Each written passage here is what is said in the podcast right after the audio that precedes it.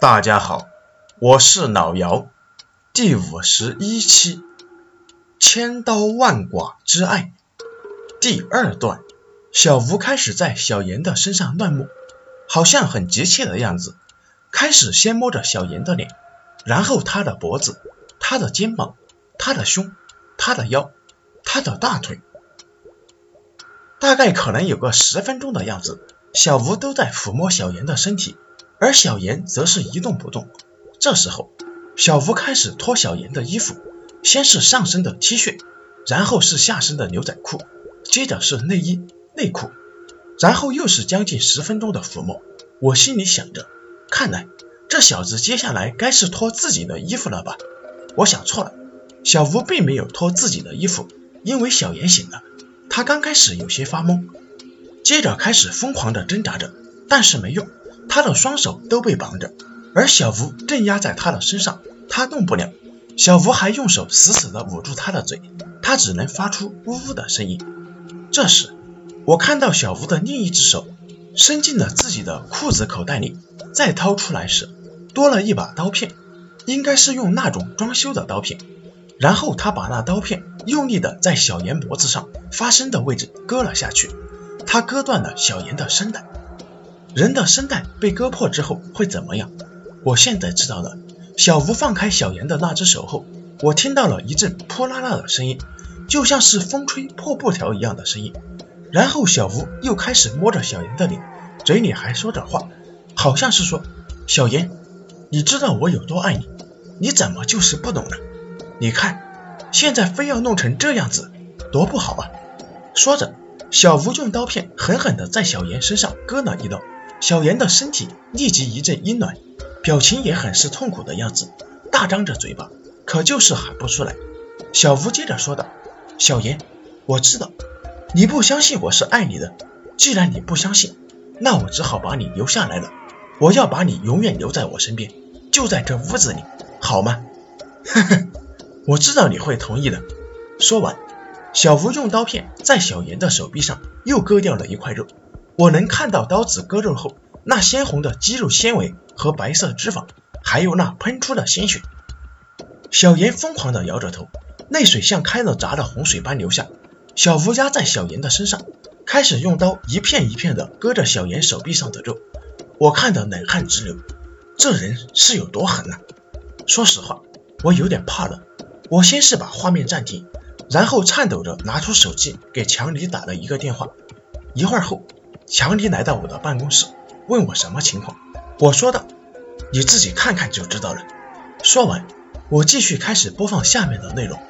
没一会儿，小严的一条手臂上的肉就被割得差不多了。小吴开始割另一条手臂，而这时的小严脸色苍白，身体在一下一下的挣扎着。但是因为流血和疼痛的原因，他已经没有什么力气了。小吴把另一条手臂的肉割掉后，又把差不多只剩下骨头的两条手臂硬掰了下来，有的地方还连着筋肉的地方也被他用刀片割断了。然后又开始不断的割小严的上半身。小吴先是抚摸了一会儿小严裸露在外的胸部，然后用刀片一片一片的割掉了胸部上所有的肉。我扭头看着强尼，只见这小子脸色发青，冷汗也冒了出来。强尼也看了看我说道：“这，这他妈的是凌迟啊！哎呀我去，小五你自己看吧，我他妈不看了，这也太吓人了！妈的，我这俩小腿肚子都朝前了。”我一把按住了要跑的强尼，说道：“跑什么跑？你是一名警察，咱们现在是在收集犯罪证据，你给我坐着接着看。”画面还在继续，小吴用刀片割着小严大腿上的肉，人的腿部神经和血管较弱。对疼痛是很敏感的，我能清晰的看到，当小吴的刀片划过小严的大腿的时候，小严已经没有了力气的身体又开始挣扎起来。最后，小严两条腿上的肉都被割掉后，我好像也被人割掉了肉一样，浑身哪都不舒服。我以为这就算完了，可是我没想到，最可怕的才刚刚开始。只见小吴抬起头，先是对摄像机笑了笑，他那满脸是血的样子。显得很是诡异，然后他起身走过来，又把摄像机拿了起来，对着小严的脸上拍着。如此近的距离，我看到小严面无人色，双眼向上翻着，看样子好像快不行了。小吴把摄像机放在了小严的身边，然后用沾满鲜血的手摸了摸小严的脸，样子很是痴迷。小吴说道：“小严，体会到我对你的爱了吧？我对你每下的一刀都是一份爱，你感受到了吗？”说完，小吴又拿起了刀片，他对着小严的肚子划了一刀，瞬间鲜血涌出，肠子也一下流了出来。小吴把这些肠子都扯了出来，小严的身体又是一阵的抽搐。接着，小吴又把手伸进了小严的肚子里，然后就传来了一阵咕咕唧唧的声音。小吴把手掏了出来，他的手上还抓着什么东西。他把手伸到了小严的眼前，说道：“小严，看呐，这是你身体里的东西。现在，他们都是我的了。有了这些东西。”你就再也离不开我了。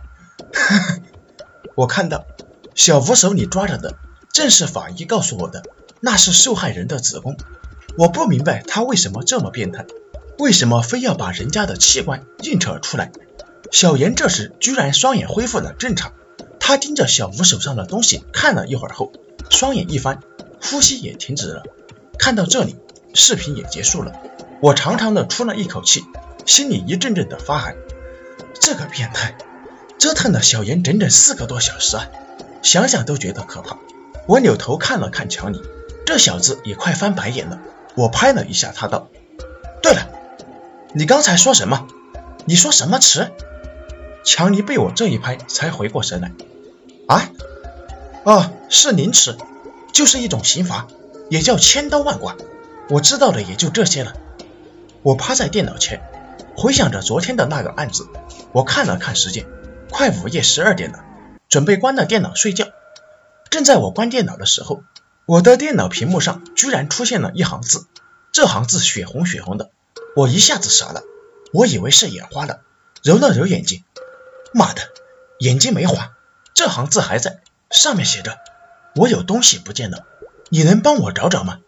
我动了动鼠标，没反应，按了按键盘。还是没有反应。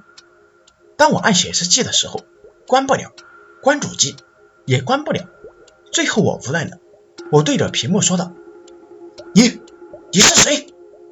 我看到屏幕上又出现了一行字：“我是小严，你昨天见过我的。”哎呦我去！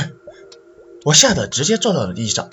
过了一会儿后，又重新回到椅子上说道：“你，你在哪儿呢？”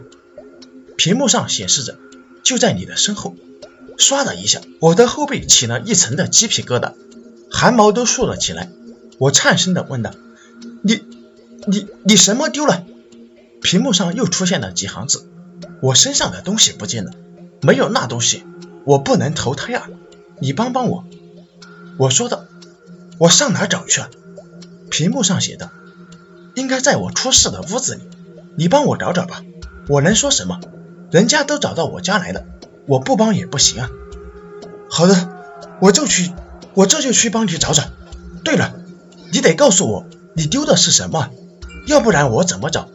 屏幕上写着是我身体里的东西。我一看他的身体内的东西，难道是？我说的。那什么，那屋子里的东西都被警察带走了。不过你说你身体里的那东西可能还在小吴的手里。屏幕上又写道：“哦，还在他的手上。那好，你带我去找他。这好办，小吴现在还在局里，找他很容易。”我说：“那是，可是你怎么跟我走啊？”屏幕上写着：“你不用管我，只管带路就行，我会跟着你的。”谢谢。我二话没说，起身穿上衣服就直奔我们局里了。走进警局之后，我看到了正在值班的强尼，走过去问道。那个犯人在哪呢？强尼说道，在号子里蹲着，自己一个人，单间儿。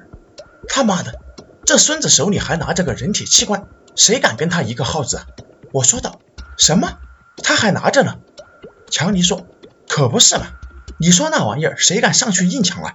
我咳了一声说道，那什么，我去看看。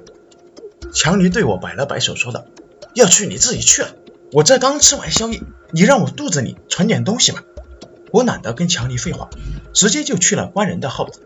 到了之后，我看到小吴正低着头坐在地上，手里还拿着血乎乎的气管。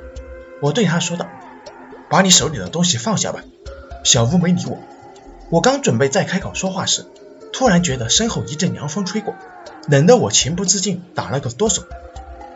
这时小吴却莫名的笑了起来：“哼，你来了，你终于来了，我就知道，就知道啊，没有这个东西，你是走不掉的，小严。”我知道你也会爱我的，来吧，就像我爱你一样的爱我吧。哈哈。第二天，我刚刚睡醒，电话就响了起来。昨天我睡得太晚了，自从我看到小吴那癫狂的表现后，我就被吓跑了。是的，我被吓跑了，这不丢人。你们想想看，这要是你们在大半夜的看见一个人手里还拿着别人的身体器官，在那对着空气大喊大叫，你们怕不怕？反正我是怕的，所以我转身就回了家。接到电话是强尼打来的，这小子在电话里大喊大叫的，吵得我很心烦。我骂他：“你他妈别吵吵，把话捋顺了再说。”强尼那边喘了几口气，说道：“小吴，我跟你说啊，昨天晚上出大事了。你猜怎么着？那个犯人死了。哎呦，说出去你可能还不信。今天早上提审犯人的时候，结果号子里的人没了。”这可把我吓坏了！这晚上的班是我值的，我赶紧打开门进去，结果他妈的没把我吓死。那犯人不是没了，是他妈死了，而且死无全尸啊，满地都是碎肉。最诡异的是，法医来看过，这地上的碎肉不是用刀子割的，完全都是用手撕下来的，生撕！我的头皮一阵发麻，这得有多疼啊？这可比刀子割疼多了。我又问道：“那？”那个犯人手里的器官呢？强尼说没了，不知道去哪儿了，真他妈的邪门呢！对了，咱们头说了，这件事不许外传，上面会有人把这件案子压下去。好了，我挂了啊！我放下电话，心里却想着，这恨一个人总得说是恨不得把这人千刀万剐，但爱一个人也会爱到把这个人千刀万剐吗？我是老姚。谢谢大家的收听，下期再见。